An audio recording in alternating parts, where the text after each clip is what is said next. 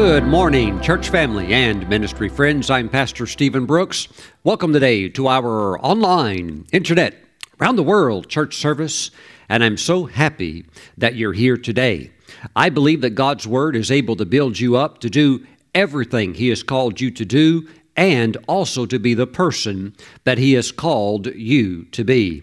Today we're going to be in Mark chapter 10, verse 17. We're going to receive the tithes and offerings.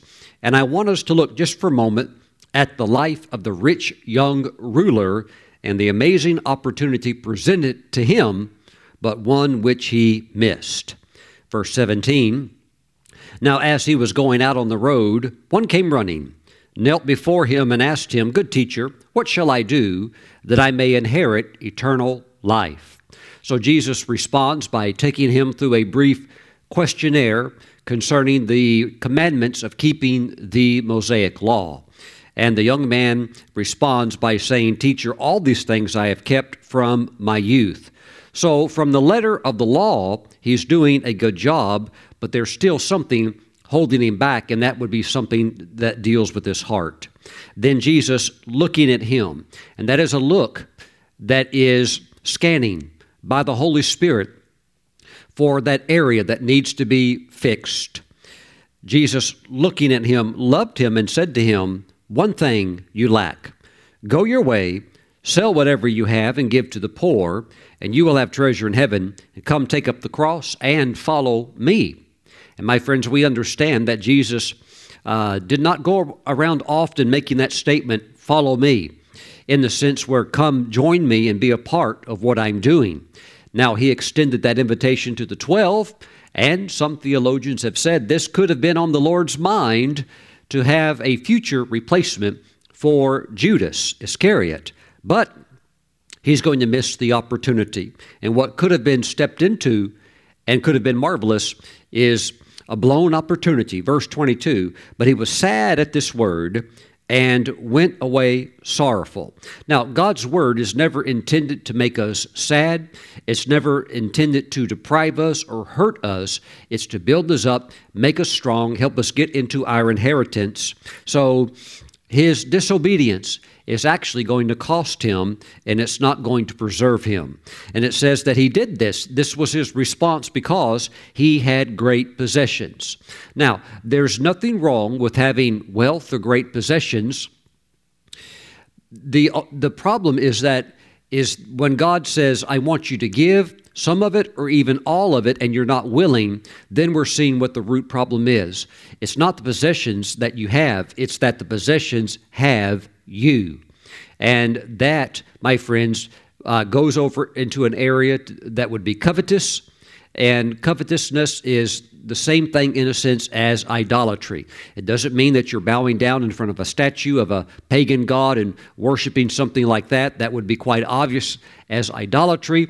But this other area of not obeying the Lord is something that has to be uh, cleaned up in our lives, particularly in the lives of this young man. Let me stay in this same flow by asking you a question. What is the greatest blessing of being debt free? Well, you may think, well, Pastor Stephen, if I'm debt free and I have all of these things paid off, then it means I don't have to make payments on them anymore, and I could take the money used as payments, and now I could either put it in savings or I, could, I have now discretionary money that I could do something else with. Maybe I can invest it or something like that. And that is true. That's a great blessing. But my friends, here is the greatest blessing of being debt free. Being debt free positions you where everything that you own now has the potential to be a seed. Mm-mm. Not so much a donation but a seed offering. Because when it's a seed it all it all it always means that it has a future. Every seed has a future. Why? There's a harvest on the horizon. So if you're debt free and you own your home outright, that means if the Lord spoke to you and told you to sow your home as a seed into the life of someone, you actually have the ability to do that. Now, there are some of you that that just hits you probably like it hit the rich young ruler who thought, Uh, hey, I, I, you know, I, I didn't know it was going to require that. And you might may even think, well, Pastor Stephen, if that's the case, I don't know if I want to be debt free. I wouldn't want God to tell me to give my car away if I owned it debt free. And then, I mean, uh, Pastor Stephen, you would have to understand, I, I worked hard to get it paid off, and uh, and that means I wouldn't have one. Well, you have to understand with the Lord that He's never trying to subtract from you and reduce you. He's trying to bless you and He's trying to take you to a new level. And so these are kingdom principles that those that don't know the ways of God don't understand how God can increase you even by sowing and giving. So this young man looked at it as a total loss instead of a tremendous opportunity to maybe even have been the replacement for Judas and also to learn biblical principles, uh, primarily the principle of eternal life. Put your faith and trust in God. Uh, you can't be saved uh, anymore by a, a system that's already passing away, the, the system of Judaism based upon works and so forth. And even under the law, those that knew knew that really the only way that you can please God is by faith. The just shall live by faith. That was an Old Testament revelation that some caught, carried over, of course, into the new. We're justified by what Christ has accomplished for us, not by our own works. Praise God. So he completely missed it because he saw it as loss instead of uh, as an act of obedience to step into the inheritance, the true inheritance that God had for him. Praise the Lord. And my friends, we need to understand these things that if there were something in our life that if God said, I want you to sow that, and we say, Oh, I, I Lord, I, I, I, could do a lot, but I, I can't I can't give that. That's sentimental or, or you know, whatever the case might be, then uh, we're actually going to miss out on God's best for our lives. Praise the Lord. Let's look at this from uh, the wisdom of God's word in Proverbs chapter 11, verse 24. It says, There is one who scatters, yet increases more. Now, for the person that only thinks uh, naturally with the calculator and can mathematically deduce that if you scatter, that means you're giving away, that means that you now have less of what you previously had, they would look at that as a loss and they would look at that as being a practice that we should not participate in. But, my friends, look what happens. There is one who scatters, yet increases more. And you would think, well, that doesn't make any sense on paper. Uh, Uh, how is this taking? How, how is this increase happening when you're actually giving away? Because you're tying in to biblical principles. You're tying into laws that God created that are just as real as the law of gravity, that are just as real as other laws that science has uncovered. The laws have always been here. We have just begun to understand them and work with them for their benefit. There is one who scatters, yet increases more. And there is one who withholds. And he, he, probably thinks that he's doing pretty good by withholding. He probably thinks he's being smart. There is one who withholds more than is right, but it leads to poverty. In other words, that leads to lack and insufficiency. I want to encourage you, regardless of what the climate may be like in the world's economic system or the, the economic system of your nation, I want to encourage you to always work with God and His principles, His eternal laws, by honoring Him with the tithe, 10% of all of your increase, of all of your income that belongs to Him and also by being a giver, by sowing seed, which entitles you to harvest. Woo! Praise the Lord. Hallelujah. And I believe for many of you that God is going to take you into debt freedom. And yes, while we rejoice that, hey, the bills are paid off, uh, we don't have to pay on that anymore, you also have an understanding that everything that you now own, debt free, is all potential seed. Mm, glory to God. Woo, praise God. There are some people that if the Lord said, uh, that pair of shoes over there that you have, I want you to give those away. And the person might think, well, that's sure, that's a piece of cake. They, they cost $25. Lord, I'll go out and give them right now. but if the Lord says, hey, I want you to give that car away, sometimes people are like, oh, Lord. And, I, and I'm not saying there aren't weighty type offerings, but you know, I've given a car away before, and uh, gave it away. Well, Pastor Stephen, why did you do that? Well, first of all, because I could, because it was paid off. And second of all, and most importantly, God moved upon my heart and uh, he moved upon my heart to sow it, and I did, and it made it made the couple that I gave it to so happy. And the Lord was all in it, and uh, still today, the Lord has always kept my wife and I in wonderful, wonderful vehicles. Praise God! Oh, glory to God! So you always want to just keep that grace of giving flowing, and that way you never uh, taste these areas of lack or insufficiency or even worse, poverty. Praise the Lord. Mm-mm. Glory to God. All right, we're going to honor the Lord now. We're going to bring the tithe into the storehouse. And if you would like to sow seed, that would be a blessing. We do have a special project that we're focused on right now. And we have a deadline date of uh, November the 25th. We're very fast approaching that. That would be Thanksgiving. This is a special Thanksgiving offering that's going towards the ministry hangar. We have an opportunity to purchase a beautiful hangar for our future mission jet. And you know what? If you have a horse, you have to have a stable first to put the horse in. So if we're going to have an aircraft, we have to have the hangar. And there is one that is available that has been presented to us uh, to the ministry for sale. We would really like to be able to purchase it. And so the cost is 400K, $400,000. And giving has been coming in, but we have not yet reached that amount. So any seed that you sow is greatly appreciated and helps us to move towards the completion of this very special project.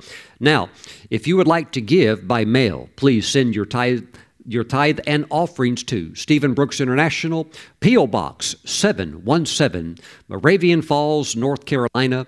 The zip code is 28654. Now, if you're giving a special offering towards the hangar project, just write that on your check so that we can know that goes into that uh, allotted place. Praise the Lord. Amen. If you want to give online, you can do so right now from anywhere in the world. Please visit our ministry website, stephenbrooks.org. There's a link on the homepage that says give. It has a red heart on it. You can click on that and you'll see the area for your tithes, and you'll also see the area that you can click and submit a seed offering, a Thanksgiving offering there into the Hangar Project. Woo! Glory to God. Amen. Glory to Jesus. So thank you. Thank you for standing with us in this project. Hallelujah. Now, let me pray over your giving. Heavenly Father, I pray you bless your people and that if there would be any type of a stingy spirit, that that be broken off of them because that uh, that is that is an unclean spirit. All evil spirits are unclean. A stingy spirit is an unclean spirit. And I pray, Father God, that there be the grace of giving upon your people, where giving is done with joy. And even should there be something, Lord, that you would put your finger on and say, I want you to sow that, that there would be nothing within our hands or uh, uh, within our control that we would ever withhold from you. We give you praise. We thank you for freedom to give, that we will not let wealth or riches control us or be something that we can't touch because it owns us. We thank you, Father, for complete liberty and freedom to serve you in Jesus' name. Amen and amen. Woo! Praise God. Oh, glory to God. Um, I'm going to jump into the message in just a moment. Uh, this message, while it, it's an enjoyable message uh, with a lot of, maybe we could call them fun stories, there are some things also I'm going to share that you have to really, really be careful with what we're going to be dealing with today. It's like nitroglycerin. you could have a lot of fun uh, removing things that need to be blown up, but you could also really get hurt. We're going to talk about that in just a moment. But concerning even this area of, of giving, uh, anything that the Lord would uh, require, um, I heard Jerry Savelle tell the story one time when he was sitting in a meeting.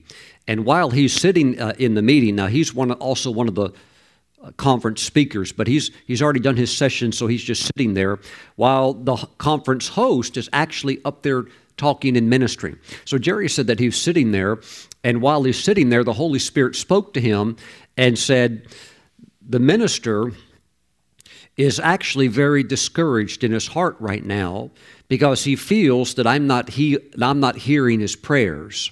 Now, this, this minister that was preaching had gone through a divorce uh, some years earlier, and uh, uh, he just felt like people said, Well, God won't hear you now. And so he's, he's kind of like trying to work his way through that while still ministering for the Lord. So he, he was actually very discouraged, but he's he's still ministering, but that's going on in his heart. And so Jerry Savelle is sitting there, and the Holy Spirit said, The minister up there right now is very discouraged, and he feels that God does not hear his prayers. So I want you to let him know that I do hear his prayers, and I also want you to give him your airplane. Woo! Now, the airplane that Jerry Savelle had was the airplane that Kenneth Hagin gave to him.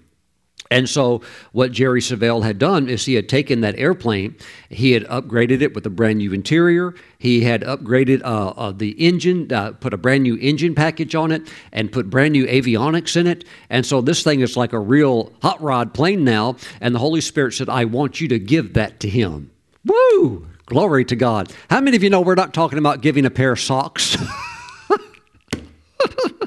I was at a service one time when a preacher said, I'm going to give away my boots. I just love everybody so much. If somebody don't have any shoes, come up here and take my old boots. He put his boots on the platform, and everybody, you could just read the minds. Everybody thought, no, nobody want those old stinky old boots. Okay, I mean, you know, there's a big difference between an old pair of boots that nobody wants and God telling somebody, give your airplane away.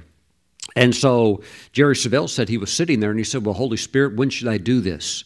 And uh, uh, the Holy Spirit said, Wait just a moment and get ready to respond. And while that minister was up there preaching, he suddenly stopped and he said, Jerry Savelle, he said, God just spoke to you and told you something. He said, he said, Come on up here and tell us what God said. And Jerry said, Okay, I sure will. He went up there and told him in front of all the people, he said, God says that you, you're very discouraged because you feel like I, I'm not hearing your prayers, but I do hear your prayers. And the Lord says to just uh, back you and endorse you, I'm going to bless you. And uh, Jerry said, God told me to give you my airplane. Woo, hallelujah. Isn't that amazing? Isn't that amazing? Okay, now watch this. The service concludes and in that same service, another minister walked up to Jerry Savelle after the service was over with, uh, you know, kind of like, uh, it's kind of hard to describe the look, but he went up to Jerry Savelle and said, Brother Jerry, while we were sitting in the service, and you, you know, you said God told you to give your airplane to that minister. He said, um, God told me to give you my citation jet. Jerry said, Okay. And the minister said, But I can't do that. Mm, I can't do it. I, I, Brother Jerry, I can't do that. Mm-mm. Watch out that you don't have any rich young ruler in you, lest you abort your destiny. Oh, glory to God. Watch out. Watch out. Hallelujah. Mm-mm. I'm not talking about reckless giving. I'm talking about specific when God says something so that. Woo! Wow. And it could be your most treasured thing. Wow. God's not trying to deplete you, God's trying to bless you and take you to a total new level. Mm. Well, that minister didn't obey. And now that leads me to our message today. Uh, I want to jump into the subject of uh, the word of wisdom. And this is the title of my message It's a command, not a suggestion. And what I'm going to share is something I've learned over the years. I found out a few other uh, ministers came across the same revelation. And this is something fascinating about the supernatural word of wisdom. And you can get a word of wisdom from God. If you do, you just got gold.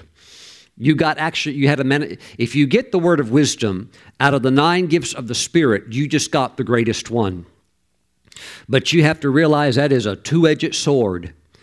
In one way, that is your ticket to freedom in that area of what that word would speak to.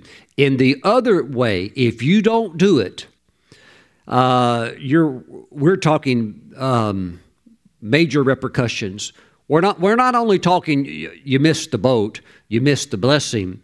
You could, it could go way beyond that into something that you, uh, you may not get another chance to recover. You could die. Mm-mm. So let's talk about these types of things today. Uh, just right off the top of my head, this is not in my scripture notes, but do you remember when Elisha the prophet told Naaman, the Syrian army leader, go dip in the Jordan River how many times? Seven times, right? And your skin will be clean. And Naaman almost blew it. He was just like, hey, that's a dirty river. Uh, aren't these other rivers cleaner? Well, of course they are. But that's not what God said. God said in the Jordan River. And so he almost walked away. Uh, first of all, because even uh, the prophet didn't tell him to directly. Uh, directly, he, the, the, prophet sent his servant out or his administrator out to give the uh, instruction, and that that insulted uh, Naaman also because he already kind of had it uh, figured out in his head how this was going to go down, kind of like a grand epic event, and the prophet would do some kind of spectacular gesture, and it would be uh, photographers taking pictures to put him on the front page of the paper the next day. It didn't happen like that at all. And the word was very unusual go dip in the Jordan River seven times. And so he almost did not do that. Well, we all rejoice with the fact that he did. And he did. God bless him. He got healed, right? Came out he came out of the water after the seventh time, not after the third or the, or the fourth or fifth, but after the seventh dip, the seventh wash, he come up with brand new skin like a little child. So not only was the leprosy gone, but he also received what we would call or classify as a creative miracle with brand new skin. Don't you know that caught some attention when he went back to Syria? The king probably said, What in the world happened to you? Woo! Glory to God. But what would have happened if he would have walked away and said, That's a crazy word, uh, wash in the, in the Jordan seven times? That doesn't even make any sense. Why do I have to do it seven times instead of two? What, what does this mean? Uh, nothing except that's what God said, and if you don't do it, you're gonna you're gonna have leprosy the rest of your life, and it's probably going to eat you up and kill you and there is no plan B. This is either it, you take it or you leave it. Woo! And sadly enough, there have been those that have, that have rejected valid words of wisdom that God gave. Maybe they uh, analyzed it. Maybe they uh, did a little bit like Naaman and said, "Well, this this doesn't you know make any sense. Uh, there's better rivers elsewhere, and all that and all of that." But you know what? God knows what He's doing. So it's a command. When God gives a word of wisdom, it's a command. It's not an option, it's not a suggestion. If you don't do it, uh, something's not going to go good. Woo, woo. A spiritual mentor, good friend, good friend of mine. He's in heaven now. He lived his life out, lived into his 80s, and finished his course. Good man of God. Uh, he had a he had an anointing to uh, acquire very unusual properties, historic properties, properties that even wealthy investors would love to have in a real estate portfolio. Well, he had properties like that given to him. he had one property on the East Coast, right on the beach, that was given to him, $6 million property. But see, these properties were to be used for ministry purposes, and he understood that. Well, uh, he told me, this man told me, he said, um, this beautiful property on the beach was given to him. He had plans to use it for a, a ministry training institute uh, to train young men and women in the Bible. It was like a Bible school.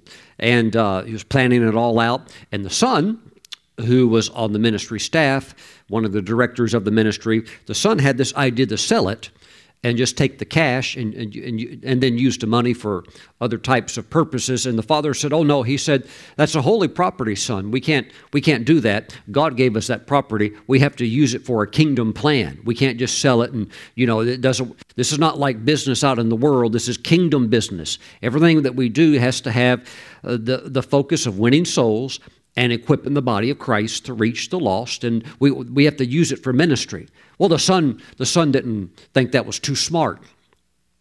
And the, the father, who I knew very well, said, Do not sell the property.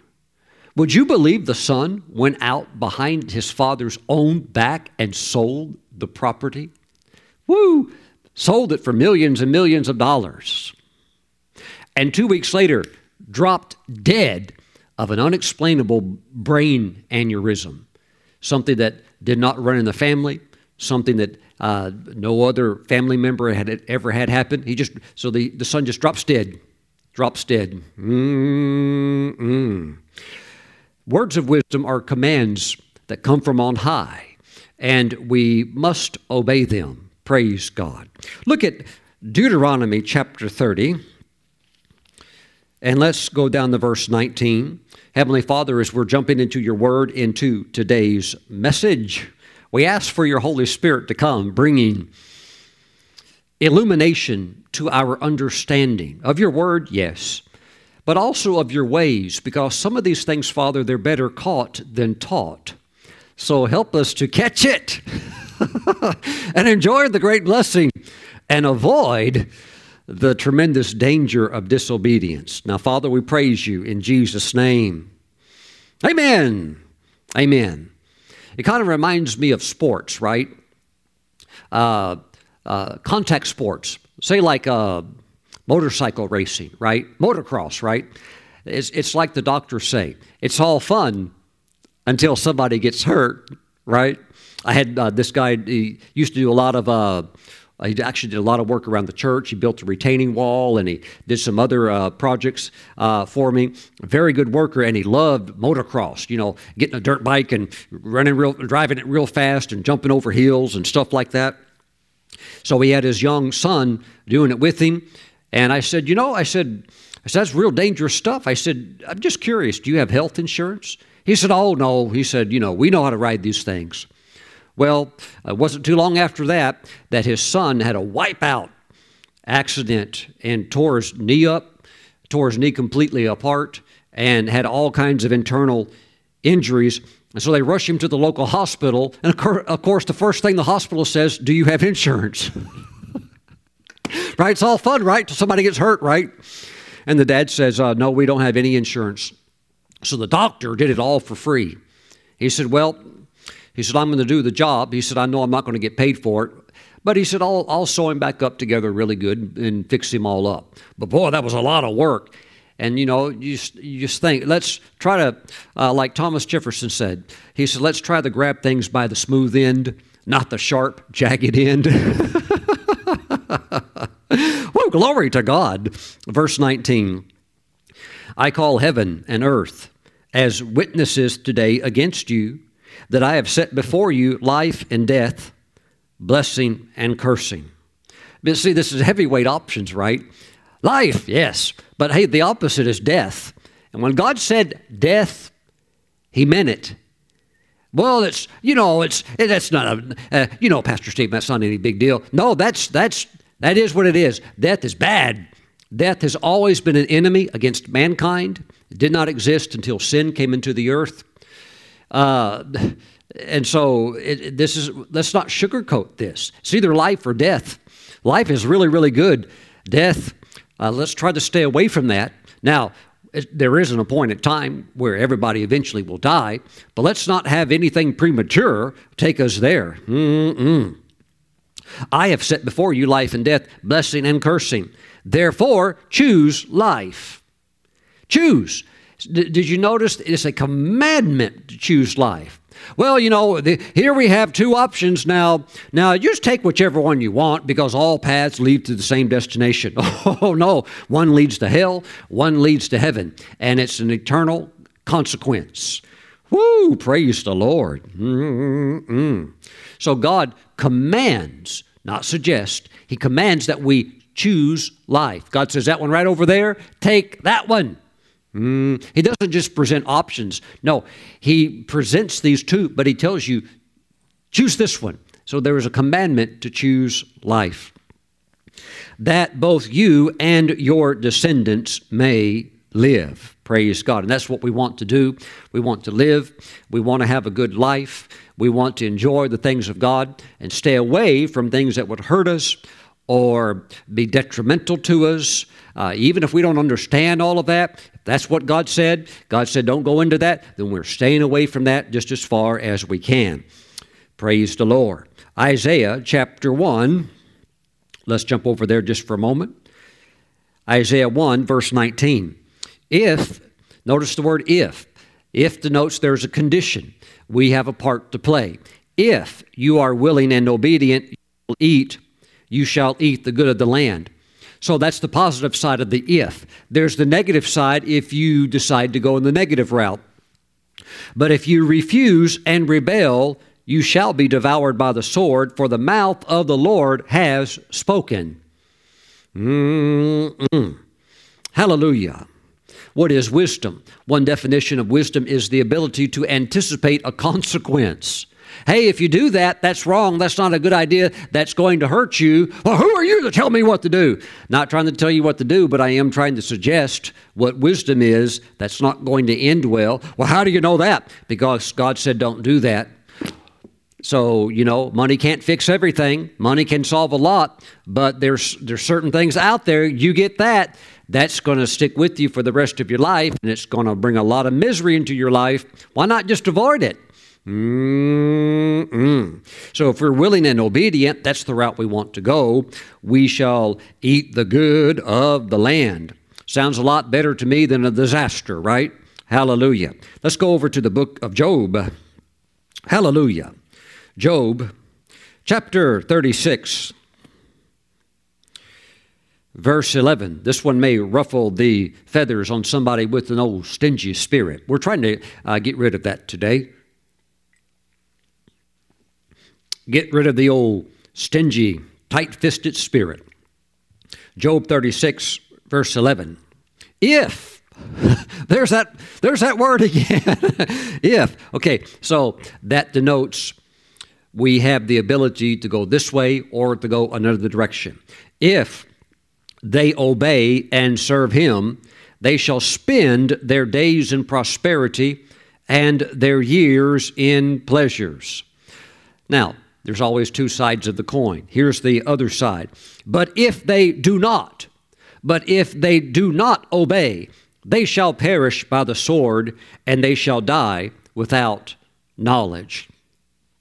You never want to see people in a mess. You never want to see people in agony. But sometimes you can't help but see it. And what you're looking at is you're looking at the consequences of sowing and reaping. You're looking at the consequences of somebody who said, No, I'm going to do it my own way. And so it's not like you may perish literally by the sword, but you can be, you begin to experience areas of defeat and failure that God never intended for you to walk down that path. What is the remedy? Get back on the right path. Praise the Lord. Get back into the commandments of God and rejoice in them. David said, I rejoice in the law of my God. Day and night I meditate in it. Mm-mm. Praise the Lord. but if they obey and serve him, they shall spend their days in prosperity and their years in pleasures. So, prosperity and pleasures are not accidental, they are a result of obedience and serving God. Mm-mm. Let us not attribute these things to luck or random chance. These things are a result of a calculated approach to obeying all of the instructions of God and serving the Lord with all of our hearts. Now, let's go. Wow, we can go some different directions. Let's go to Matthew chapter 17. We're going to jump over there. Praise the Lord. And I've always enjoyed this definition here of a spiritual gift. Matthew 17, uh, verse 24. We're going to begin to get now uh, more into the direct obedience to a word of wisdom. I'm going to talk a little bit more about what that is in just a moment, but I first want to just give us a great example. And as we're looking at this, remember, anytime a word of wisdom comes to you from God, it is a command. It's not a suggestion. It's for your good, it's for your victory, it's for your overcoming. Mm-mm. Now, watch this. We're in Matthew chapter 17. We're going to go down to verse 24.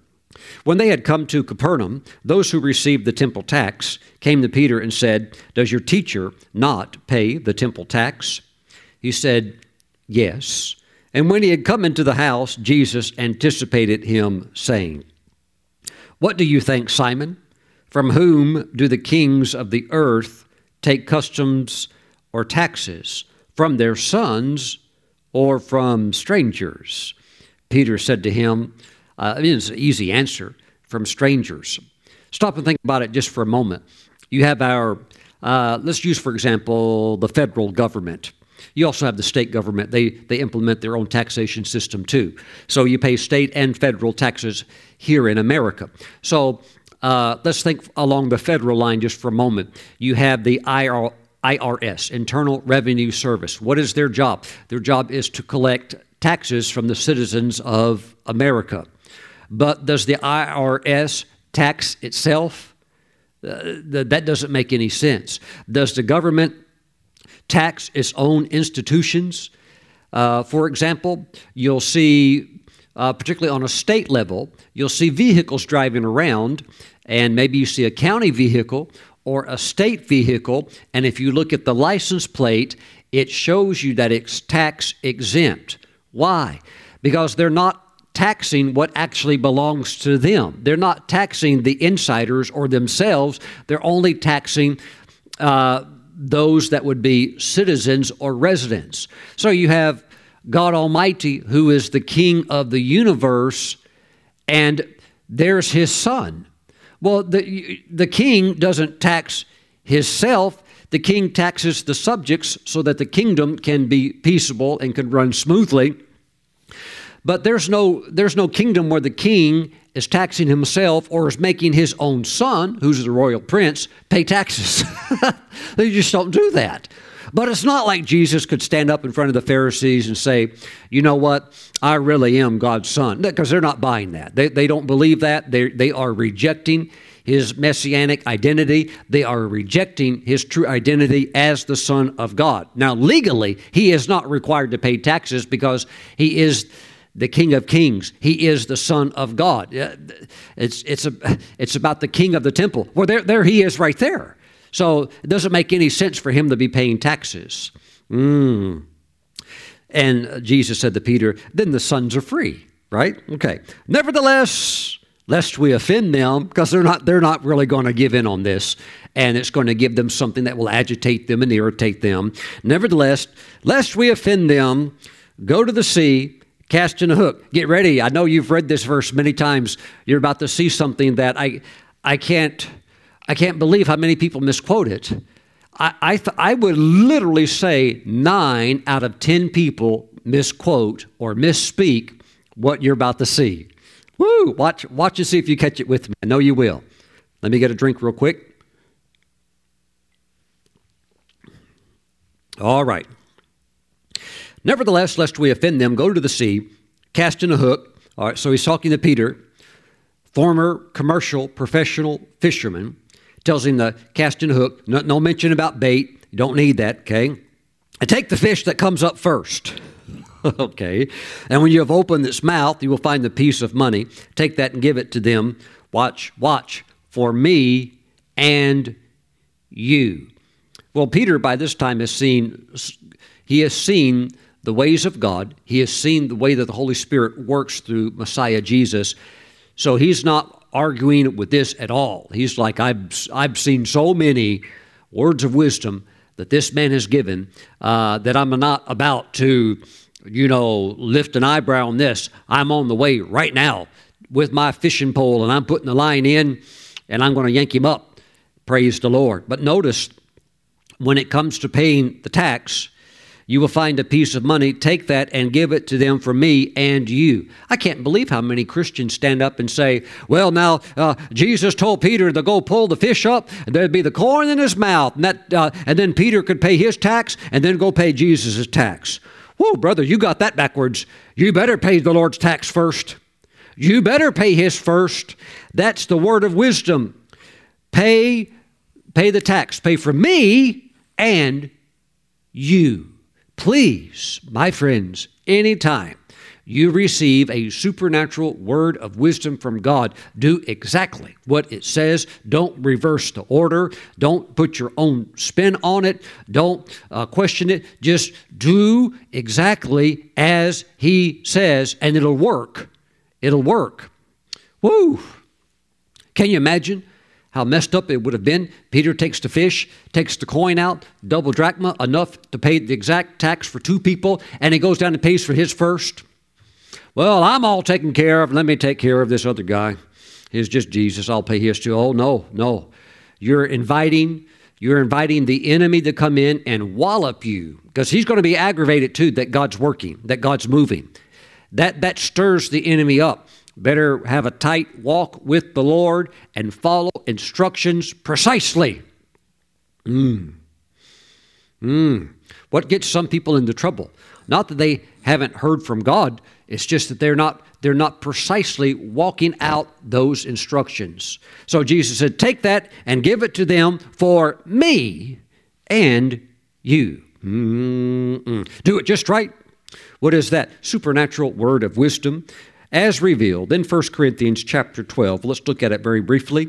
1 Corinthians chapter 12 verse 7. But the manifestation of the Spirit is given to each one for the profit of all. For to one is given the word of wisdom through the Spirit. Now there's nine gifts or manifestations of the Spirit, nine charismata. Okay. Why is this one listed first? Because it's the best one. Mm-mm. What is the word of wisdom? Well, first of all, let's understand that they're all supernatural. We can't just pull this down to like a uh, some type of wise quote because you can go online and and get all kinds of quotes from all kinds of people, saints, sinners, and quotes of so, so-called sage advice or whatever. But this is extremely different. This word of wisdom is miraculous. It is supernatural, and Here's a book. If you don't have in your library, you need to add. You can also download it uh, through many different formats. You can get it off the uh, iBooks. Uh, you can get it off Amazon. Uh, you can get a physical copy, of course. I, I always like physical books you can hold in your hand although I have a pretty large library growing on my iPad. Uh, this is my book called How to Operate in the Gifts of the Spirit. Look at my friend Sid Roth. He said, he said this book is the ultimate guide for every believer. And there's a lot of depth uh, here on the teaching of the spiritual gifts. And I covered the word of wisdom. Here's my definition of the word of wisdom. Praise God. Hallelujah. The word of wisdom is, let me find my little area here. Well, let me just read this paragraph. This is a good paragraph. In the mind of God is contained all wisdom. Through the Holy Spirit, a word of wisdom, a word, not a whole book, a word of wisdom can be shared with the believer that reveals supernatural wisdom. The word of wisdom will always be future tense. Now, that's very important to understand. The word of knowledge, by the way, deals with past tense or current events. But the word wisdom is always future tense. When I say future, I'm not necessarily talking about something three months out ahead of you. It could be three months out ahead of you. As the Lord talking to Peter, go fishing. I'm sure right after the Lord told him that, Peter's out getting this pole, he's off. He's on that assignment to fulfill that word. Now, the word of wisdom will always be future tense. It will speak regarding something you are to do or reveal something that is going to happen. Hidden things are revealed that we would not normally know. In essence, the word of wisdom is the revealing of supernatural instruction, direction, or guidance that reveals the perfect will of God concerning a specific situation. Woo! And that's the that's the gold, that's the dynamite of the word of wisdom. It reveals the perfect will of God concerning that specific area that that word addresses. Wow. And when you got it, you just received a portion of God's mind wisdom that was given to you. Not a whole book, not a universe full. No, one word pertaining to that situation, coming supernaturally from the mind of God Himself regarding what He knows, and it is the perfect will of what you're supposed to do. And when you do it, it will always, always 100% work every single time. And now you can see why this gift is listed first out of the nine. Pastor Stephen, I need the gift, though, of the working of miracles. Uh, Mm, you may think you do, but the Holy Spirit can manifest the word of wisdom, and that word of wisdom will show you oh, you don't need a miracle. You need to make a phone call. And that one phone call will solve that, and you didn't need a miracle after all. Mm-mm. Pastor Stephen, I need a divine healing. I'm sick. I can't get healed. I need a divine healing. And you may think, I need the gifts of healings. But the Holy Spirit can manifest the word of wisdom, and the word of wisdom can say, You have not forgiven that person that sinned against you, and that unforgiveness is blocking your healing from coming. So sometimes we don't always need what we think we need, but the word of wisdom is the perfect will of God, straight, is sourced straight from God's own mind, right there on the moment. Ooh, ooh, it has a time limit. It's got a time limit, and there's a window, and if you don't go through the window of obedience, it will close. It'll close. Mm. I got up one morning years back. This was, this was over 25 years ago. I got up one morning, it was 6 o'clock in the morning, and I got up to pray. And I went in the prayer, and at 6.10, 6.10 in the morning, 10 minutes after 6 exactly, the Holy Spirit swept over me like a wave. Uh, it was a sensation of him coming over me like a wave. And when he came over me in that like a wave, he spoke to me. He said, "Leave immediately for California. Woo! That was a wild word. I was living in Texas and I had a job with a company that had been in business for over 80 years and they had given me my own office and I had my own nice desk and oh, I was ready to climb the corporate ladder. Hmm. And they all liked me and I liked them. We got along really well. I had already had been there like a couple of years previously. And then I had gone over to another job and they wanted me back. And I was back and I thought, well, I'm going to be back for quite some time. But the Holy Spirit told me to go to California and didn't tell me where to go to. but I knew it was Southern California. So I just, that was just like blazing in my heart. But I was like, wow, oh Lord, that's like scary. And so I tried to overwrite it. I tried to overwrite it. And, um, ooh, so I, I, I just tried to like act like, you know, I didn't hear that. But just a few minutes after that, he came over me again with like a wave of such glory. And he said, Leave immediately. See, the, the, voice of God is authoritative. He said, Leave immediately and go to California. And I just jumped. I said, All right. I said, I can't act like I, I'm not hearing this. And I just said, All right, Lord. And by literally, by seven, o'clock can you believe this? It tells you how little I had. By seven o'clock in the morning, I had my car packed full of every single thing that I owned. I was living in a little bitty like apartment type efficiency. It was real tiny. Uh, I just threw it all in the trunk, threw the rest of it in the back seat, had some stuff in the front seat, and then I had enough time to think, hmm, how in the world am I going to explain this to my boss when I go into work this morning?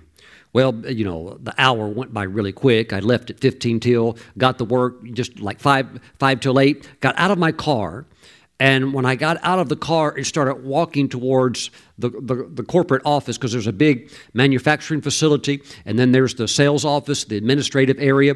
As I was walking towards my area that I would go to, the boss over the whole complex just happened to be uh, walking towards the administrative building, and he noticed I didn't have my work clothes on, you know, which was dress clothes. And he said, Stephen, he said, is everything all right? I said, I said, John, I, I need to talk to you. He goes, Well, come on into my office. And so I go into his office, which you know you ra- you rarely would go in his office. It's uh, unless something was bad, you you probably wouldn't want to go in there. So you know you might be getting in trouble or something like that. So anyhow, uh, I went into his office, and you know it was a typical CEO type office, big mahogany desk. Uh, he's got a big leather chair, a lot of uh, brown colors, you know, kind of like an old man type office, very, very classy. And uh, so I sat down in front of his desk in a, in a, chair, and he said, Well, Stephen, what is it? I said, um, I said, John, I don't really know how to explain this to you. He said, I'll, he said, just go ahead and say it. I said, okay. I said, this morning at 6.10 in the morning, the Holy Spirit swept over me with great power, and He spoke to me and said, Leave immediately and go to California. And, and I, I was going to continue talking, and He said, Stop! And I didn't know what to think. And He reached over to his drawer and pulled a drawer out beneath his desk, kind of fuddled around with something, and pulled a bottle out of oil. God is my witness, this is true. And he walked around the desk, unscrewed the bottle, took the bottle, and poured the whole thing on my head and said, Go! When you get there, mail me your, your address. This was before email. Mail me or send me, I can't remember, mail me or send me your address where you're living at, and I'll mail you your final check. I was stunned. Now, I found out later, John was a member of the Full Gospel Businessmen's Fellowship International. He was a spirit filled, tongue talking, on fire Christian, and I had no idea. I had no idea he had that in him. Nor did I have any idea that when I got to California, I would be asked by the president of Full Gospel Businessmen's Fellowship. That's a big word, right? Uh, that's a big name. Full Gospel Businessmen's Fellowship International. I would be asked to start a chapter in the very center where the world headquarters was at, and I would be hosting some of the greatest speakers within that organization from all over the world. Wow, crazy, crazy stuff. And I went, and I remember on that day when I was leaving, I said, I'm going to go by the church and tell my pastor. And when I went to the church, uh, they said he's not here. He's in he's in South Korea. He's visiting Dr. Cho. I thought, well, he's certainly out of town. Uh, but I realized also, looking back on that, that it was probably good that he was gone because if I would have told him what I was doing, not even really knowing where I was going or anything like that, he probably would have said, You probably need to think this through, and I probably would have been talked out of it. So, anyhow, I went, and uh, it, it was the Lord. That journey began to set me up for the stepping into ministry. I would incorporate my ministry in California, and then eventually later, of course, I would uh, move that to North Carolina, where we're at today. And also, what I did not know is that when the Lord spoke that to me, that there was a woman in Southern California at a very large church who had bought four seats in her church. And as she purchased them by faith, because the pastor said we need to get new seats for the church sanctuary, as she purchased four for herself, she, she bought one for herself, one for her son, one for her daughter. And because she's now single, she said, This other one is for my future husband, and he will come and sit in this chair. And would you believe when I got to California and got settled and got a job and got and kind of started getting my feet on the ground, that one day, just a few months later, after I'd been there, literally two months later, I walked in literally into that church and sat in that seat, met Kelly. We started the conversation, fell in love with each other, and got married. I literally sat in the very seat that she purchased for her future husband to come sit in. Don't tell me that you can delay and play around with the word of wisdom. You're playing with fire if you do that. You're, you're, choosing like death over life. You're doing crazy, crazy stuff. When God speaks, I'm not saying that it won't make the hair stand up on the back of your neck. I'm not saying it won't be the adventure of a lifetime, but I am saying that if He did speak, you better ride that word because that'll take you all the way to the to to victory. It'll it is God's perfect will for your life unveiled. Mm, mm, mm. Praise God. And the church that I ended up visiting that day was the church I was raised up at in the ministry. Woo! Praise the Lord.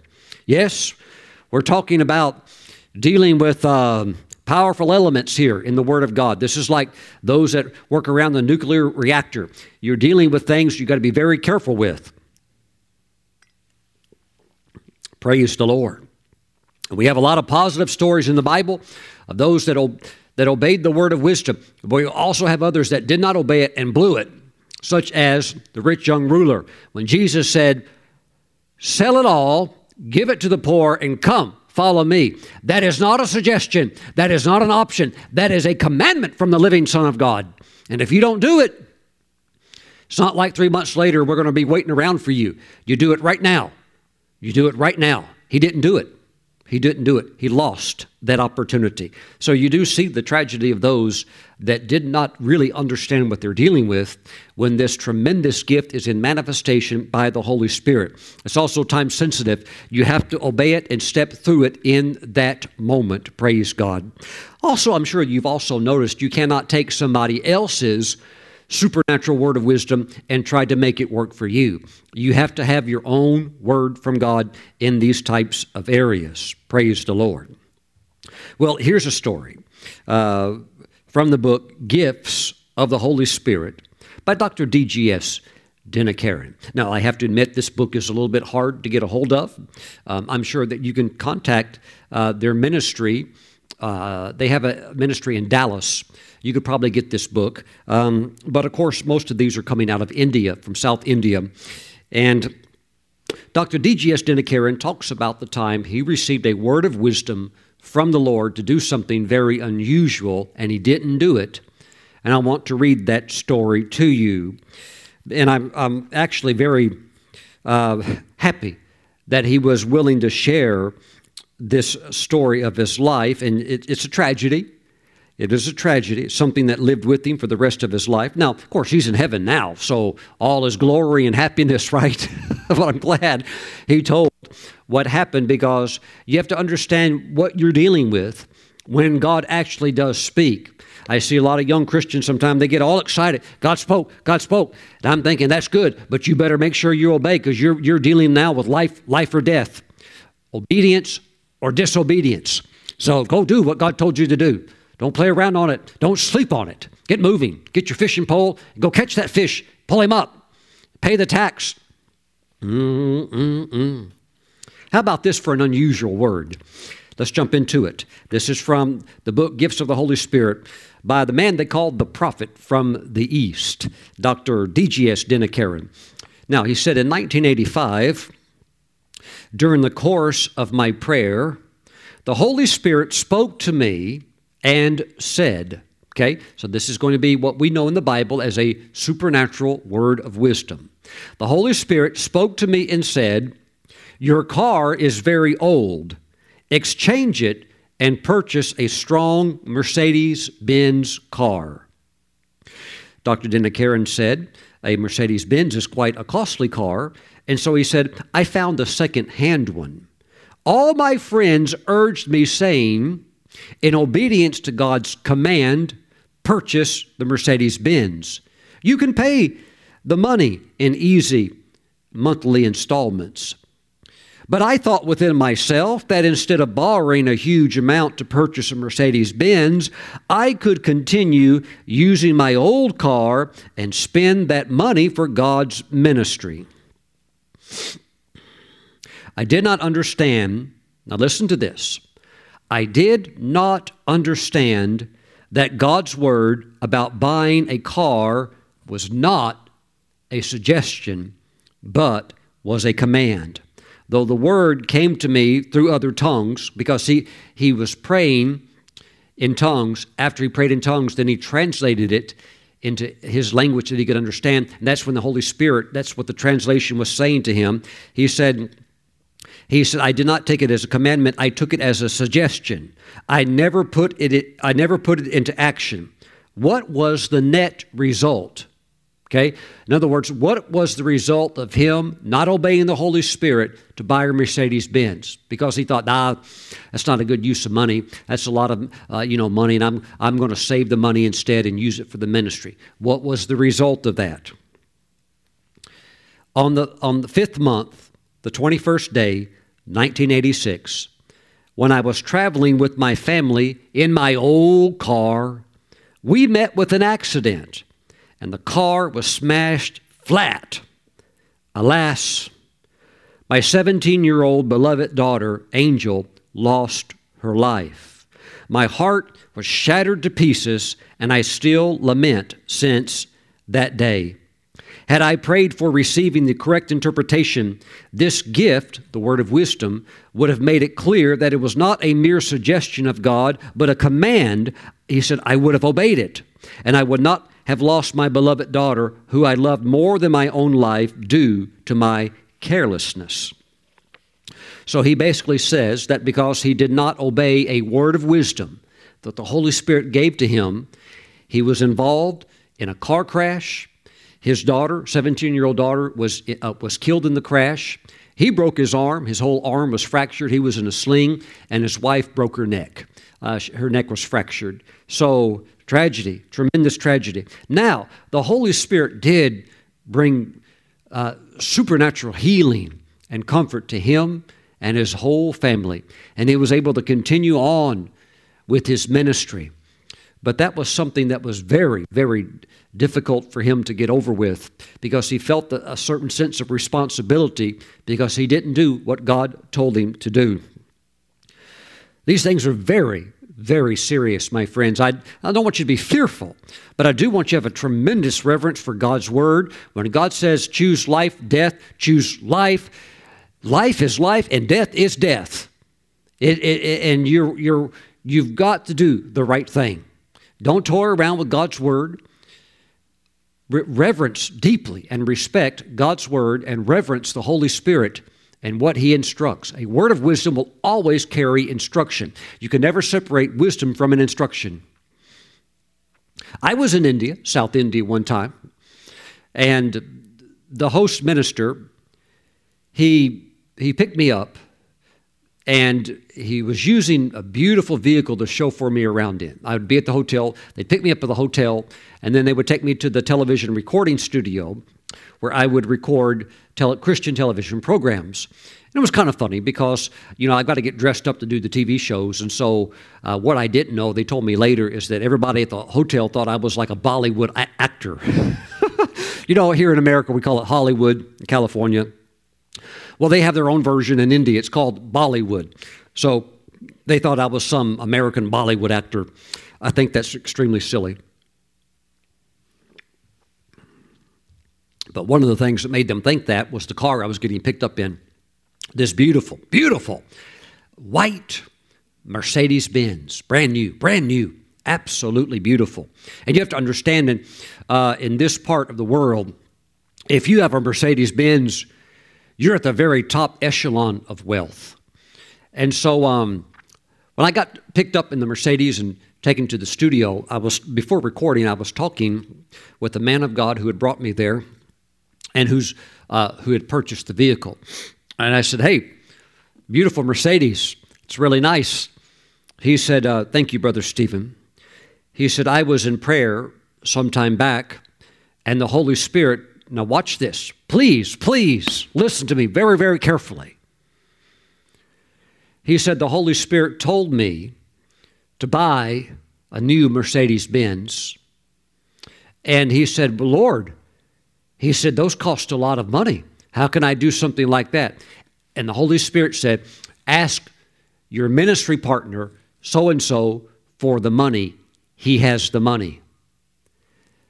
Oh, and you talking about an inner struggle. He told me, he said, Oh, what a struggle. He, he said, So I'm supposed to ask my ministry partner for money to buy a Mercedes Benz? What if he thinks I'm a fake, a fake or fraud? I mean, what if he thinks I'm a swindler? What, what, I mean, how am I supposed to explain that? You're not, you're, you're supposed to do it. So he, he wrestled with that and did not immediately do it because he thought, he thought, Lord, I've always have practiced the highest level of ethics in ministry, and I don't want to do anything that would look like that's interesting. But he said, Here, God is commanding me to buy a new Mercedes Benz and to ask my ministry partner over here for the money.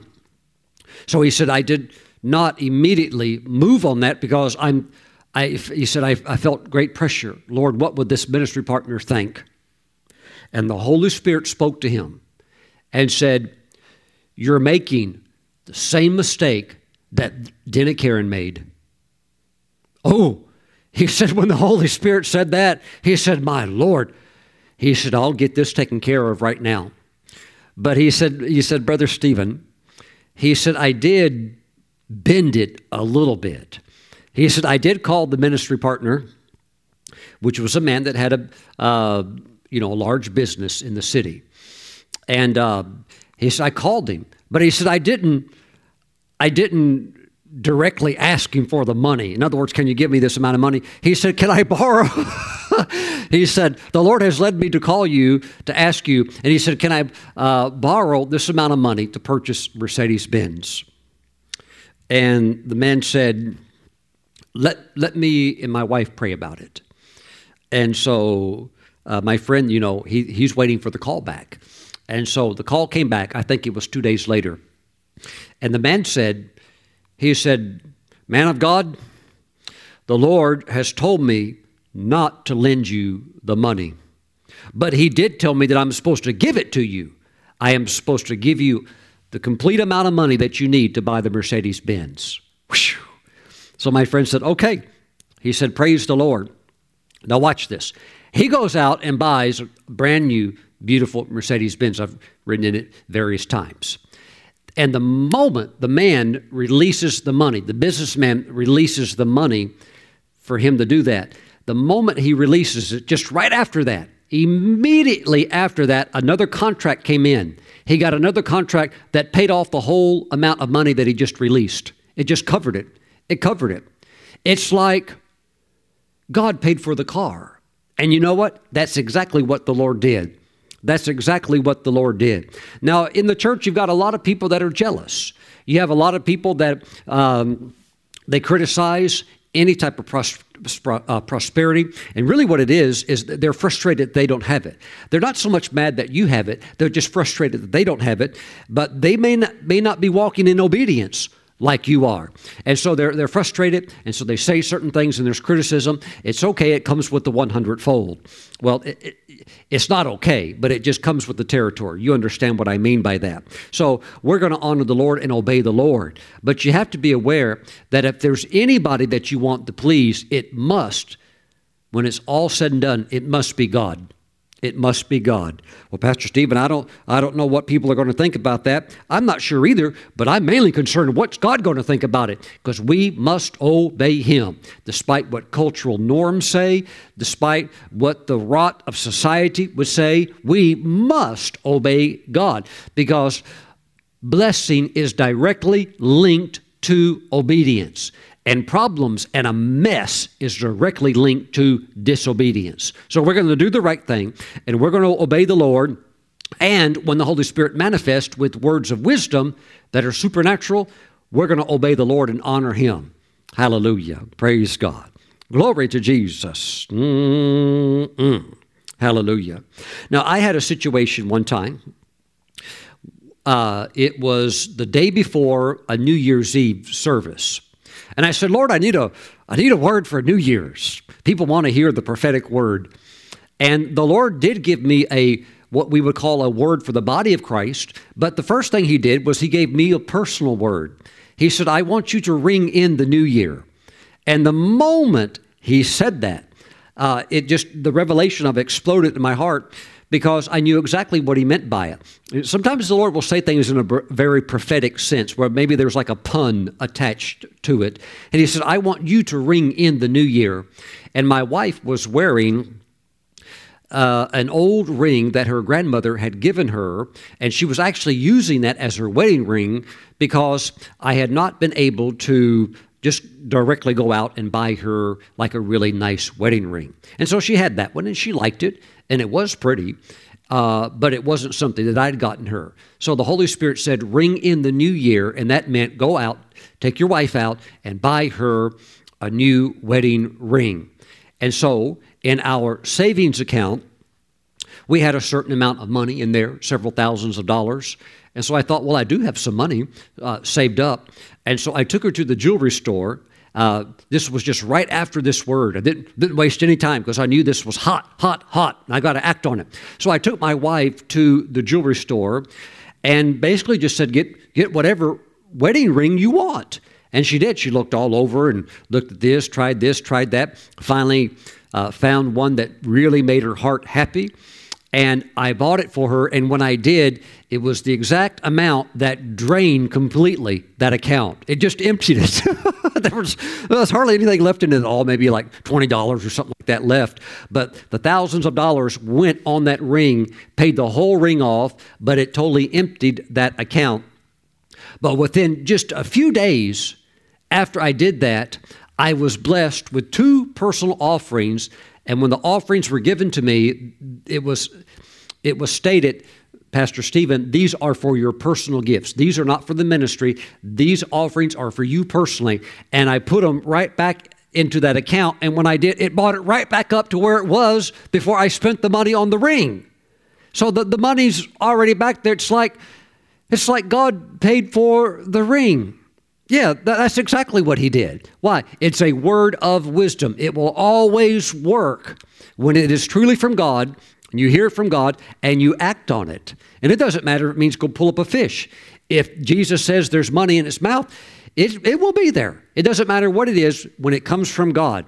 So that's why this word is so powerful, and it, that's why it's listed first among all the gifts of the Spirit and we're also told in God's word that wisdom is the principal thing or the chief primary thing, therefore get wisdom. So this is supernatural wisdom. This is the wisdom of God, of what you're supposed to do in that specific situation. Praise God. Um, well, in many ways, we rejoice about a lot of the fun stories uh, associated with the miracles that happen out of obeying a word of wisdom.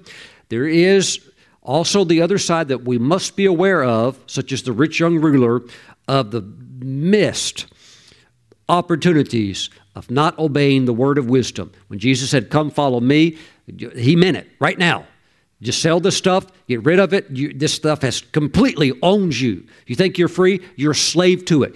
Sell it all, get rid of it, give the money to the poor. Come on with me. I'm going to show you how we do things right. Mm, and he didn't do it. Mm-mm-mm. Praise God. Amen. So be ready to obey no matter how even silly it would sound. You know, one time I was shaving. You know, I think there's moments in life where you get real calm and relaxed. And I think for guys, it's shaving. I was standing in front of the mirror and I was just shaving. You know, shaving cream all over my face.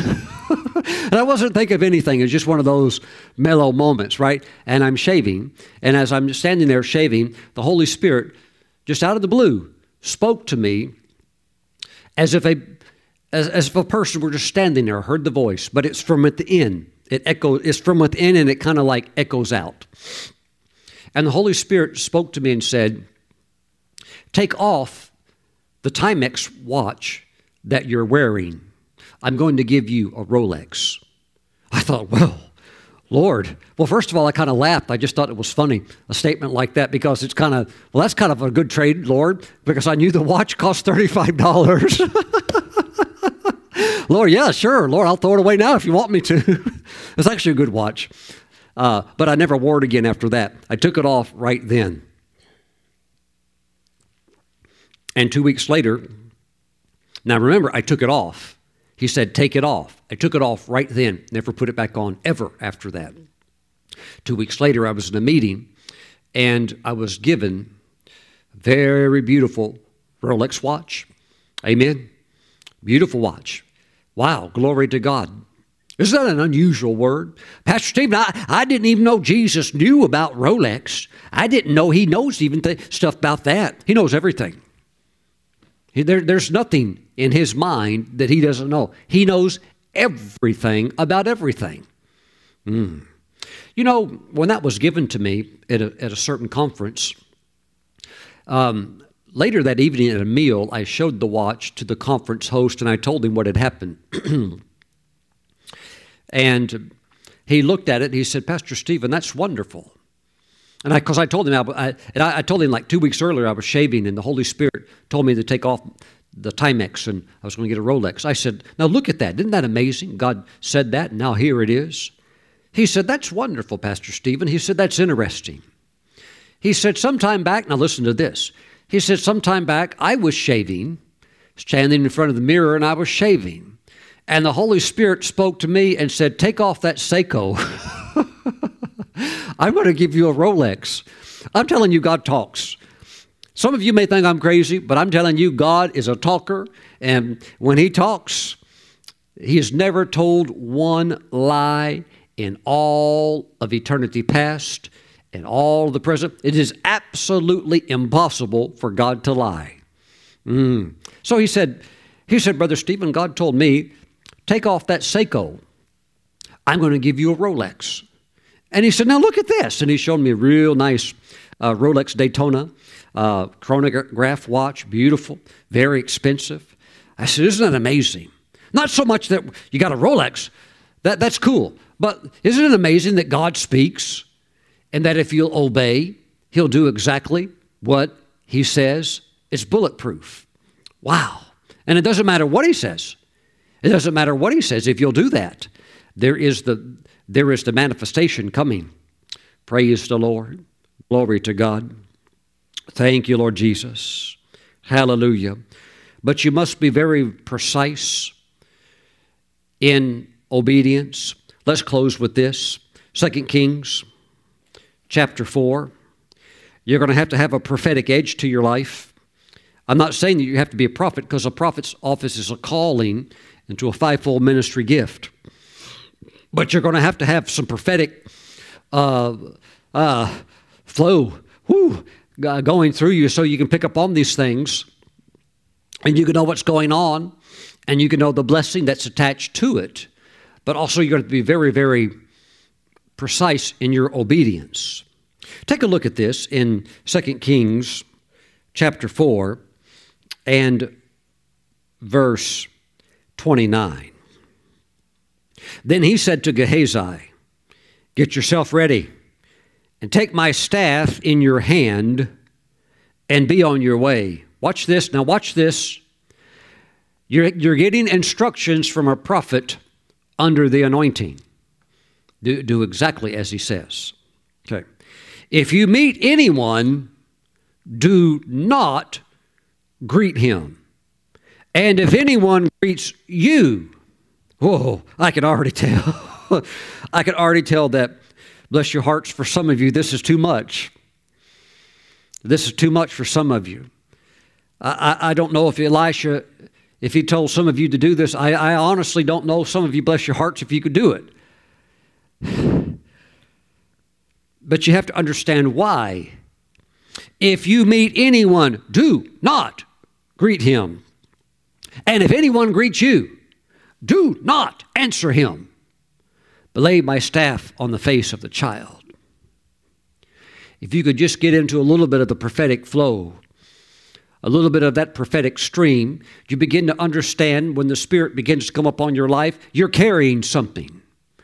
You're, it's, it's no different than literally carrying two buckets of water. You know you're carrying something. And when you're carrying something, the last thing you want to do is spill it and have it pour out before you reach your destination and then deliver the goods. Hmm. I was uh, sitting one time and heard a, a man over talk. Uh, he said something that caught my attention.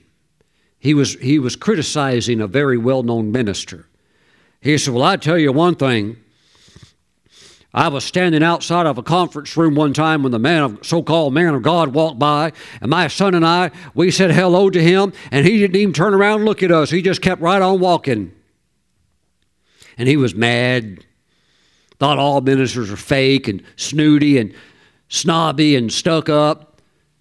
Oh, I said, he didn't say hi to you? He goes, no, I thought that was rude. I said, Did you ever read the Bible? Second Kings chapter 4. Did you ever read about the ministry of Elisha? No, what does that mean? What does that say? Oh, never mind. Might be a little too hard for you to obey that one. People sometimes, even Christians, they have no sense of the prophetic. They have no sense I was I was getting ready to do a conference one time. I was hosting. I was the speaker. We were renting a facility. The people were all there. We're about ready to go, and I went up and I I took a look at the microphone that I was going to be using. Uh, this was the, the microphone and the podium came with the facilities. They were not our equipment, it belonged to the facility that we were renting. And when I looked at it, I noticed the microphone wasn't working right, and it looked like it was the whole the whole system was about to fall apart. It was a real old podium mic. It was that tells you how old it was. The mic was built into the podium and had the like, you know, the wire coming up or the uh, you know the metal thing, whatever. And uh, right at that moment, a man walks up And he says, That's not working, is it, Brother Stephen? I said, No, something's wrong with it. He said, Well, let's take it apart right now. Let's. I said, I said, No, I said, Brother, I can't do that. I'm gonna get out of the spirit. Oh, no, no. He said, I'll go get a screwdriver and we can take it apart. I said, No. And I walked away. I, he knew what he was doing. What's he doing? He's trying to pull me out of the spirit. Why? Because I'm carrying something. I cannot, I don't even care. At this point, I don't care if the microphone doesn't even work. I'll just stand in front of the people and talk because I cannot let things get me out of the spirit and I drop what I'm carrying because I'm carrying something for the people. And he knew. He knew exactly what he was doing because there's jealousy and there's envy and he was trying to he was trying to get me all discombobulated and it didn't work. I said no, just walked off completely. And when I came out a few minutes later to start the meeting, the speaker worked fine. Never malfunctioned the whole time. Watch these things. Wisdom requires the strict obedience to instructions. Well, Pastor Steve, if I, if I don't talk to somebody, what if I what if my best friend comes up to me? You're on assignment. You're on kingdom assignment, and the prophet said, "Don't talk, don't talk." Well, now, Pastor Stephen, they're going to think we're rude. You, you can work all that out later. You can figure, you can explain all of that later. And for some of them, bless their hearts, they may never understand it, even if you do show it to them in the Bible. This is not the only time when such a type of instruction was given. A very specific get in, do your job, and get out, and don't say anything. And those that didn't do it, it didn't work for them. Mm-mm. One man, one young prophet, tremendous anointing, lost his life because of all the blabbing afterwards, God told him to go. And the old prophet, who was probably envious of the new anointing, said, Oh, oh, God, God told me that you're supposed to come over to my house. And the young prophet, who God said, Do not stay, leave immediately, he goes, Well, God told you that? He goes, Yes, yes. God said, No, you're supposed to come over here. He went over there. And the old prophet said, Because you did this, you're going to die. And he did. He was killed on the way home. What do you see? You see the old guard envious of the new anointing, not uh, no longer having that and thinking, well, if I can't have it, I'll just, nobody can have it. We'll take him out too. Mm. That's what the guy was doing at the microphone. Let me get the screwdriver. We'll take it all apart. Can you imagine that? Little pieces going everywhere, little bitty screws rolling all over the pulpit, and I'm supposed to minister in the anointing, and people want to be healed from sickness and disease through the power of the Holy Spirit, and I've got screws going all over my desk. That's crazy, crazy stuff. The enemy will try to do crazy stuff like that. You have to be ready before you ever get there. Mm-mm. Here's a book very hard to get a hold of. Take your glory, Lord. The life story of William Duma. Mm-mm. Very hard to get a hold of. I found it on the internet in a bookstore in, I think, somewhere in England. I paid $100 for this book and it's worth every penny. I've seen it. I've seen it for sale on the internet for thousand dollars. I wouldn't. I wouldn't pay thousand dollars, but I was honestly I was happy to pay hundred dollars for it. Uh, you can read about when the Lord told him to go raise this person from the dead. Go do this. And he's on the way. And you wouldn't believe how many people want to come up and talk to him. And not they're trying to, why did they do it? They're trying to pull him out of the spirit. And people are cursing and profaning him as he's walking, trying to do anything to get him out of the spirit. You're going to have to learn these things. When God gives you a word to do something, don't go to the left or right, execute the word. Mm-mm. And then you can go talk to your best friend after that anointing lifts. Uh, and as we would say, in a sense, life returns to normal. Mm-mm. Praise God. Glory to God. All right. I've actually had many other words of wisdom that the Lord has spoken to me at various times. Some of them were personal, uh, just certain things I needed to do. But my friends, this this gift of the Holy Spirit is very, very powerful. I just want you to realize when it happens what you're dealing with and rejoice, yes, but execute. Let me give you one more. One more. Then I want to pray that this anointing touch your life, this gift come to you. I was sitting in the couch, or, or not in the couch, sitting on the couch, and I was thinking about my television ministry. Now, at this time, I didn't have a television ministry, I had a calling, and I knew that God had TV for me. I had done a lot of television shows on other people's sets and I've been on TV as a guest at various places, but I felt God had uh, a calling for me to for me to have my own program, for this ministry to have its own program, which today we know is pure gold. But this was before pure gold ever materialized. And I was sitting on the couch and I was thinking about the money that I had saved for the television ministry. And I had saved for a whole year. And in some ways, as I was thinking about it, in some ways it was a lot of money because I thought I could buy a really good camera with that. I mean, I could buy a really good camera. But at the other time, at the same time, I thought, but that's all I could do. I, it's not enough. I just thought, Lord, it's, it's a lot, but it's still, it's, it's a little because it's not enough. And I, I'm stuck between two worlds and I don't know what to do. Should I, should I use what I have and do the little, maybe a little bit with it? Or is it just not enough? And I, so, but I honestly didn't know what to do. So I'm sitting on the couch and I'm thinking about that. And as I sat there, suddenly the Holy Spirit spoke to me a word of wisdom. Now remember, what is a word of wisdom? It is God's perfect will for your life revealed through a word, not a book. I, I, didn't need God to read a whole book to me, but a word could even be one or two sentences. It is a word of wisdom. Wisdom always directs as to what to do, and it directs in a specific area, a specific uh, part of your life and it is God's perfect will.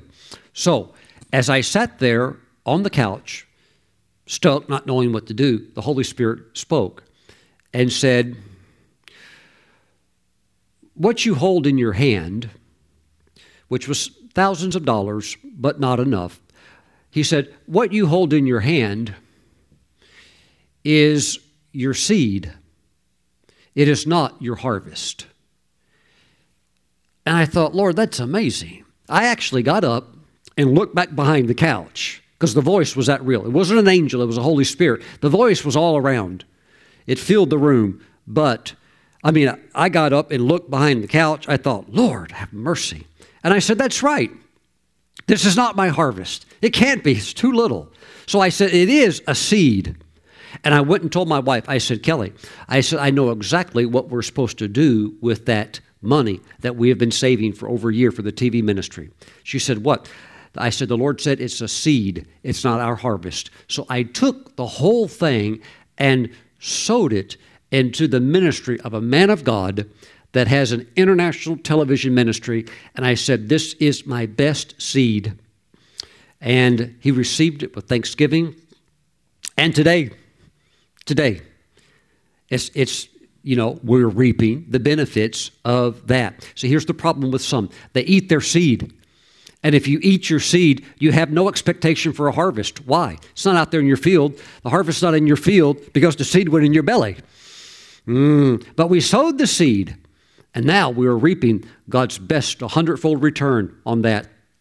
And as you know, we're on television on many different networks. We're increasing our coverage, and people from all over the world literally are watching the Pure Gold program. Hallelujah. But see, I obeyed that word. I obeyed that word. Mm, could I feel the weight, the magnitude of what it is to give that away? Thinking, oh, it took a year to save that. Yeah, I could feel that. I could feel that. But I also knew in an undeniable way, I heard from God. And it was a word of wisdom which reveals the perfect will of God, what to do in that situation. And today, I'm so glad I sowed that because today that looks small. Back then it looked huge, but today it looks so small compared to the budget that it requires to operate uh, all that we're doing with television. Praise the Lord. Yes, rejoice when you hear the word, but execute and walk it out. Praise the Lord. Lift your hands. Father, I pray for those that are watching today that not only will they open their hearts to receive this supernatural manifestation of your spirit of the word of wisdom, but I pray, Lord, that they not be like, oh, I heard it, and then there be like some kind of foolish giddiness. But I pray that there be a, a, a sobriety that hits them, that, that they realize, oh, I know what to do, and I must do this. And let there be a holy reverence when this word comes. Now we give you praise. Thank you, Father, not a fear in the sense of a phobia, but yes, a, a deep reverence. I have heard from God, and now I must choose life. I must, I must obey quickly. Now, Father, we give you praise in the name of Jesus. Let that gift come to your people in Jesus' name. Woo! Glory to God. Amen. Shall I receive. Praise the Lord. Glory to the Lord. Now, those of you that are watching today and you don't know Christ as your Lord and Savior, Jesus Christ loves you. He died on the cross to save you from your sins. If you'll put your trust in Him and give Him your entire life, He'll save you right now. If you would like to receive His eternal salvation, pray this prayer.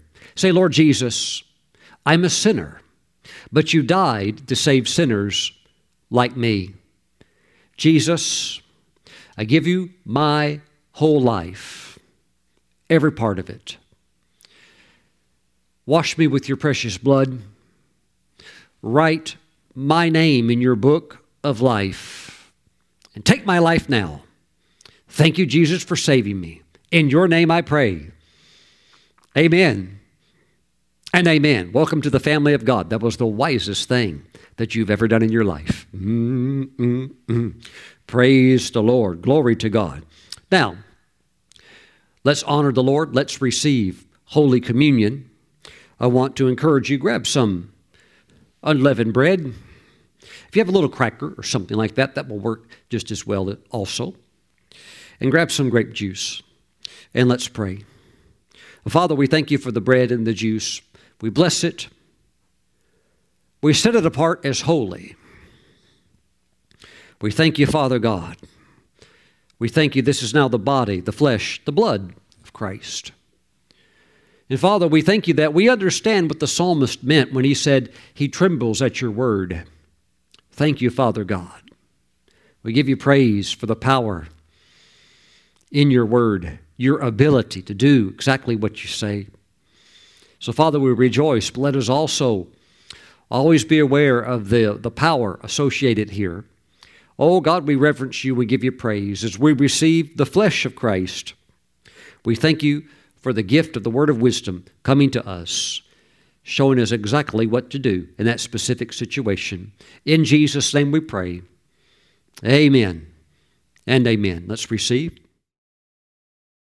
The great prayer intercessor, Rees Howells, had a tax payment that was due, and he did, have, he did not have enough money to pay it. And so he's thinking, Lord, what am I going to do? I've, I've got this amount, but it's not enough. And right during that time, another brother came up to him and said, Brother Rees, he said, I really need God to help me. And Rees said, What do you need? He said, I've got a tax payment that's due and I don't have it. Rees said, How much is it? And it, it was the exact amount that he had saved. Rees said, Let's pray. They got down on the ground and they prayed, knelt, knelt down and prayed. And then Rees said, Well, let's get up. He said, Brother, he said, God told me to deliver you. God told me to pay your uh, give you the money for the taxes. So they went down to the bank, and uh, Rees gave him the money, his money, which was all he had. That guy went and paid his tax payment, and Rees said, Lord, you instructed me to do that. So I know that you're going to help me. And the very next day, the full amount of the tax money that he was, was supposed to pay, it all came in through a personal gift to him personally, and he was able to pay the whole thing off. So at that time, he didn't need to go fishing in the lake and find the fish with gold in its mouth. So you can't replicate these, these things. These are all, all worked out by the Holy Spirit. Praise the Lord. Mm-mm. Father, thank you for the blood of Jesus. We ask that if we've committed any sins, that you would forgive us. We ask that you would cleanse us from all unrighteousness. And we forgive and bless anybody, anyone who has sinned against us. We thank you, Father God. This is a new day for the church. This is the new dawn, the golden era of the church. We're in the last days, and while there's gross darkness in the earth, we thank you that your glory is being seen upon us. We thank you for solutions. We thank you for the way forward. We thank you that we have supernatural help through the enabling of your Holy Spirit. We give you praise in Jesus' name. Amen. Let's receive the blood of the Lord Jesus. Praise God. Now let's lift our hands and thank the Lord for all of his gifts. Lord, we just praise you and we thank you. We give you all of the praise. We give you praise, Lord. We thank you for the revelation gifts that reveal something. We thank you for the word of wisdom. We thank you for the word of knowledge. We thank you for the discerning the spirits. We thank you for all of the gifts of your Holy Spirit. Oh God, we give you praise. We thank you that we are in a time of things being unveiled and having a bright, illuminated path in front of us. Father, we just thank you for Jesus. We thank you for the words of the Master coming to us. We thank you, O God. Hallelujah. We give you praise and glory. Thank you, Lord Jesus, for making a way, even in certain areas where there would appear to be no way. We thank you that with you and your wisdom, there's always a solution. Thank you, O God, for showing us what to do. Thank you, Lord. Hallelujah. And Lord Jesus, we receive the ministry of your Holy Spirit. We receive the manifestations of your Holy Spirit. And oh God, we give you praise. Thank you, Father, in Jesus' name. Amen and amen. Hallelujah. Hallelujah. Let me say this in closing. And keep in mind, someone like DGS Dinakaran, who the Lord said, buy a Mercedes Benz. See, the Holy Spirit knew the enemy was going to try to attack him. And so the Holy Spirit wanted him in a very strong vehicle with steel frames running through the whole uh, the doors and the entire structure to protect from a crazy driver sent by the devil. Oh, glory to God. This is what I want to say. Don't let any person talk you out of obeying something that the Lord has told you to do. Maybe some crazy family member or somebody like that, or, or somebody that basically does not understand the ways of God. You, you know too much now to disobey. So do what the Lord says to do, and you'll also see God move mightily in your life in a beautiful way. God bless you. Thank you for watching. I'll see you back next time.